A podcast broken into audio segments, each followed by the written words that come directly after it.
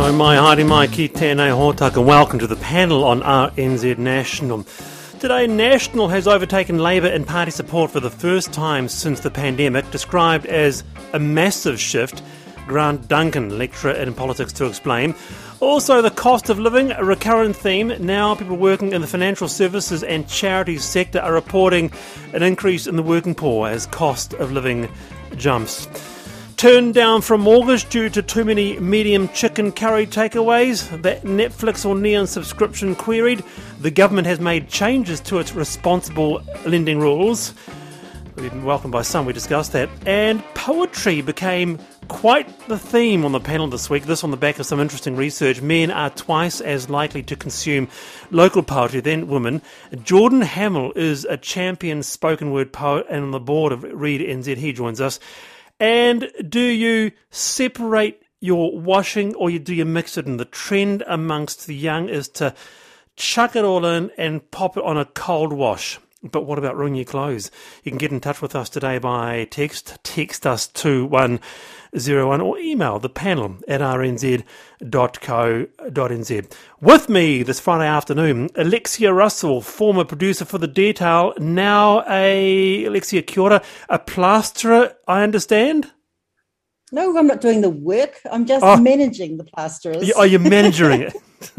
Yeah, and I'm doing because, a business course this year so that I can manage it better.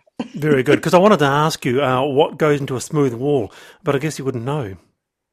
Oh, yeah, I do know that because I've been yeah. around the plasterer for about forty years. So, yeah, a good good wrist work. That's what good it is. Good wrist work, yeah. Also this afternoon, Raj Chakraborty, Rajorshi Chakraborty, novelist and short story writer based in Wellington. Raj, kia ora, lovely to have you on the program.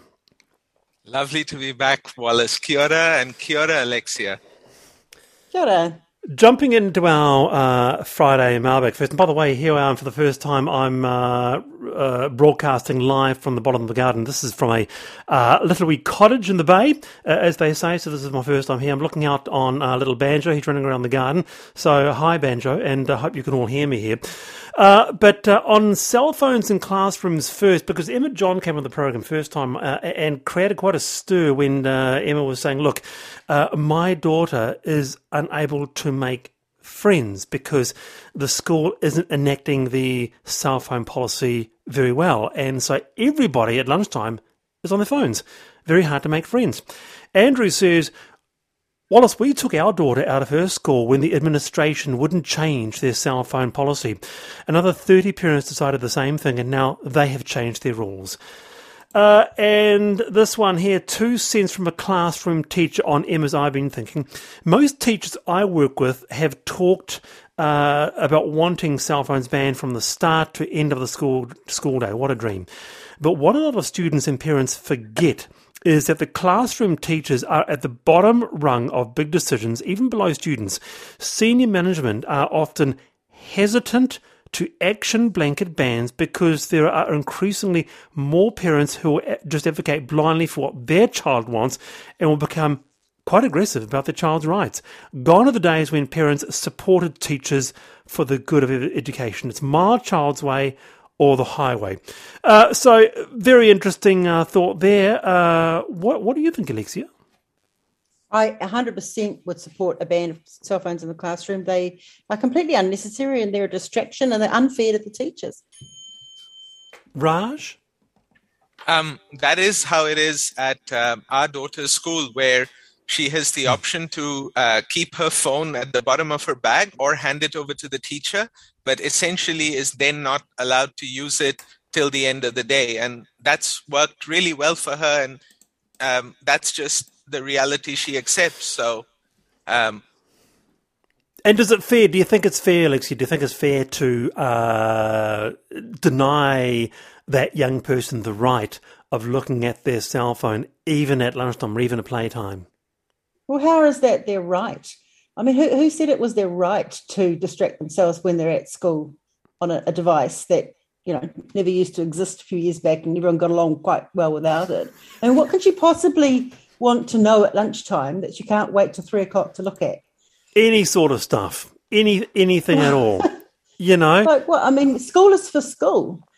No. Um, it, it creates a big divide amongst kids who haven't got one and kids who have got one. And like um, Emma was saying, it you know, it is harder to engage with yeah. kids. And school is where you learn your social skills, don't forget. You know, and cell phones remove that. I mean, anyone who's been out to dinner, if anyone's been able to go out to dinner lately and seeing, you know, every single person at the table looking at their phone will tell you that oh. it's not good for socialisation. Re- remember the days? When uh, you were able to do that, time. yeah. All right, and lockdowns. Uh, one principal, uh, Andrew King, uh, said that he found that this stage of the pandemic harder than lockdown. Uh, that uh, really, um, well, both surprised us and kind of blew us away in a way. But uh, someone says, I would far prefer lockdown and homeschooling than the on again, off again situation at the moment. My secondary school is having to go in every other day. Uh, another one here. Both my children's uh, schools handled lockdown with aplomb, one primary and one secondary. The kids were happy to go see their friends, sure, but their learning progressed okay during the lockdowns. Full credit to their teachers. Uh, and Gian, Gian in Wellington says, well, I and some friends of mine all quite liked our lockdown time. Some of the reasons below. Had time to breathe and enjoy walks around the neighbourhood. Stopping to have some distance chats across the street. Just good having more time to relax and got into Tai Chi more. I enjoyed getting time back in the veggie garden and I discovered time to seek out and then prepare new recipes. Raj, what do you think? I mean, I can see why, you know, the sheer um, clarity of the first lockdown, and it was it was the first time we were doing it and the rules were very clear and they were universal. I can see why some people would prefer that to all of the shifting, constantly shifting uncertainty that we have now. But, um, you know, what you also have to hold on to are all the kind of good news that we have in the midst of this uncertainty, this incredibly high rate of vaccination, hopefully a less severe variant of the disease, and and further light at the end of a tunnel, which is not too far away, where even more of normality returns. So I can see why this uncertainty is, is um, you know, it really makes people anxious. But I, I, I hold on to that bigger picture, um, yeah. where I'm really glad we're not we're not at the start of the last two years again. We'll return to some of those themes later on in the program too, Alexia. Yeah, well said, Raj. Um, mm. I think the first lockdown had a bit of um, had a togetherness about it, and neighbours got together, and people were out. It was sunny. It was, you know, it was an adventure. It was we were all clubbing together. It was something new. We would we had a purpose. We had a reason, and you can't just you just but you can't sustain that kind of thing, I don't think. And now it's become a drag, and we've had to try to go back to work. A lot of us are working under less than ideal circumstances, or we've lost our jobs, or you know the the effects of the pandemic have made themselves are really making themselves felt right now. And the romance has gone out of it, you know. Yeah. The the disease is here. we, we've not stopped it. Um, and I can definitely see why you would prefer that kind of initial banding together. It had a thing to it. It had a, a, a single-mindedness of purpose that we don't have anymore. Teddy bears in the window, Alexia. Oh, yeah, I'm not into that stuff. But, you know, well, it was I, quite, well, quite, oh. quite nice. quite nice you... seeing all the fam- families going for a walk together. Yes. And, um, yeah. You know, it was lovely. Um, Now, just moving on, uh, and by the way, a lot of uh, response coming through about uh, washing your clothes uh, in terms of do you separate uh, or do you not? Uh, Bridget says, I'm in my forties and have thrown all my washing in together in a cold wash all my life. No clothes have ever been ruined.